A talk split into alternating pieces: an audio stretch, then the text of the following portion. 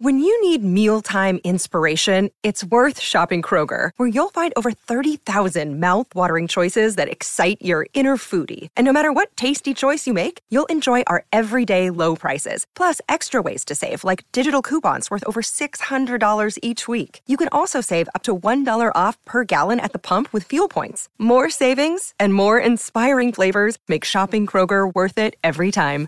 Kroger, fresh for everyone. Fuel restrictions apply.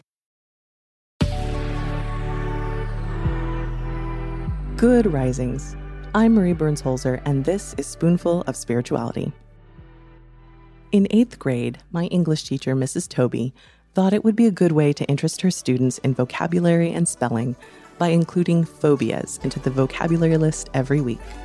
It is because of her that I will never forget the word triskaidekaphobia, a word that means the fear of the number 13.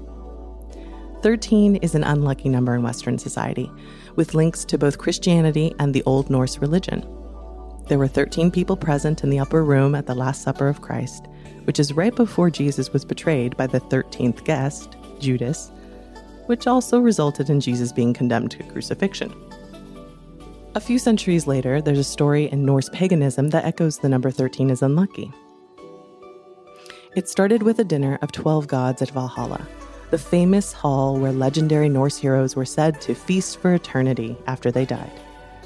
This dinner was interrupted by an unlucky 13th guest, the god of mischief himself, Loki. And Loki, well, being Loki, instigated dangerous shenanigans, which resulted in Loki tricking Hoder, the blind god of winter and darkness, to shoot the god of joy and gladness known as Balder the Beautiful Balder died from the wound, and it was said that the whole earth mourned that day. I would later learn that there is also the related frigatriskaidekaphobia, or paraskevidekatrichophobia. Try saying that 10 times fast. Or, more easily said, as the fear of Friday the 13th. This is a combination of triskaidekaphobia and a sense of dread around Fridays in Christian culture. Not only was Jesus crucified on a Friday, which was the customary day for crucifixions in the Roman Empire, but some biblical scholars believe that Adam ate the forbidden fruit on a Friday, and that the first murder, according to the Bible, happened on a Friday when Cain killed his brother Abel. So, yeah, lots of bad stuff happening on Fridays in the Christian viewpoint. What most Americans don't know is that the fear of Friday the 13th isn't universal. In fact, in Greece and the Hispanic world, Tuesday the 13th is considered deeply unlucky, whereas Italians fear Friday the 17th. The unluckiest day of the whole year in Chinese culture is April 4th, because the word for four sounds a lot like the word for death. And just like how many American buildings omit the 13th floor, Chinese buildings do the same for the fourth floor. And in Japan, September 9th is an unlucky day because the number nine in Japanese sounds a lot like the word for suffering or torture. What's interesting about Friday the 13th and Western culture is that it's steeped in religious lore that became mainstream enough that we literally now have a whole horror series of movies that play around the fear of this day.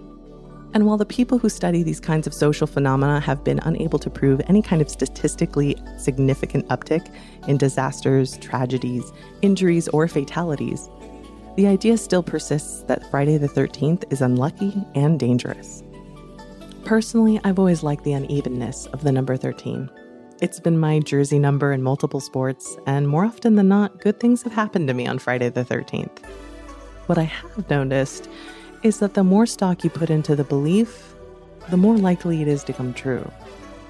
We can attribute this to confirmation bias, in which we have a tendency to interpret new information as confirming our beliefs.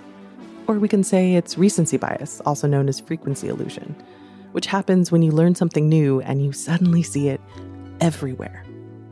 We could even say that it's the law of attraction, in which you fear something happening so much that you attract it to you. In many pagan traditions, your fear of something is believed to literally manifest that thing into your life if you're not careful.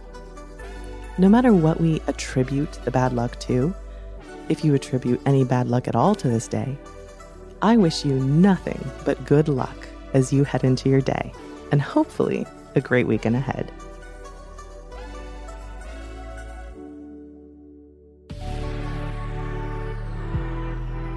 I'm Marie Burns Holzer, and you can find me at Marie Burns Holzer on Instagram and TikTok. Thank you so much for listening to Good Risings today. If you enjoyed this podcast, please let us know by leaving us a review. We love hearing from you. Now go be excellent to yourself and to each other.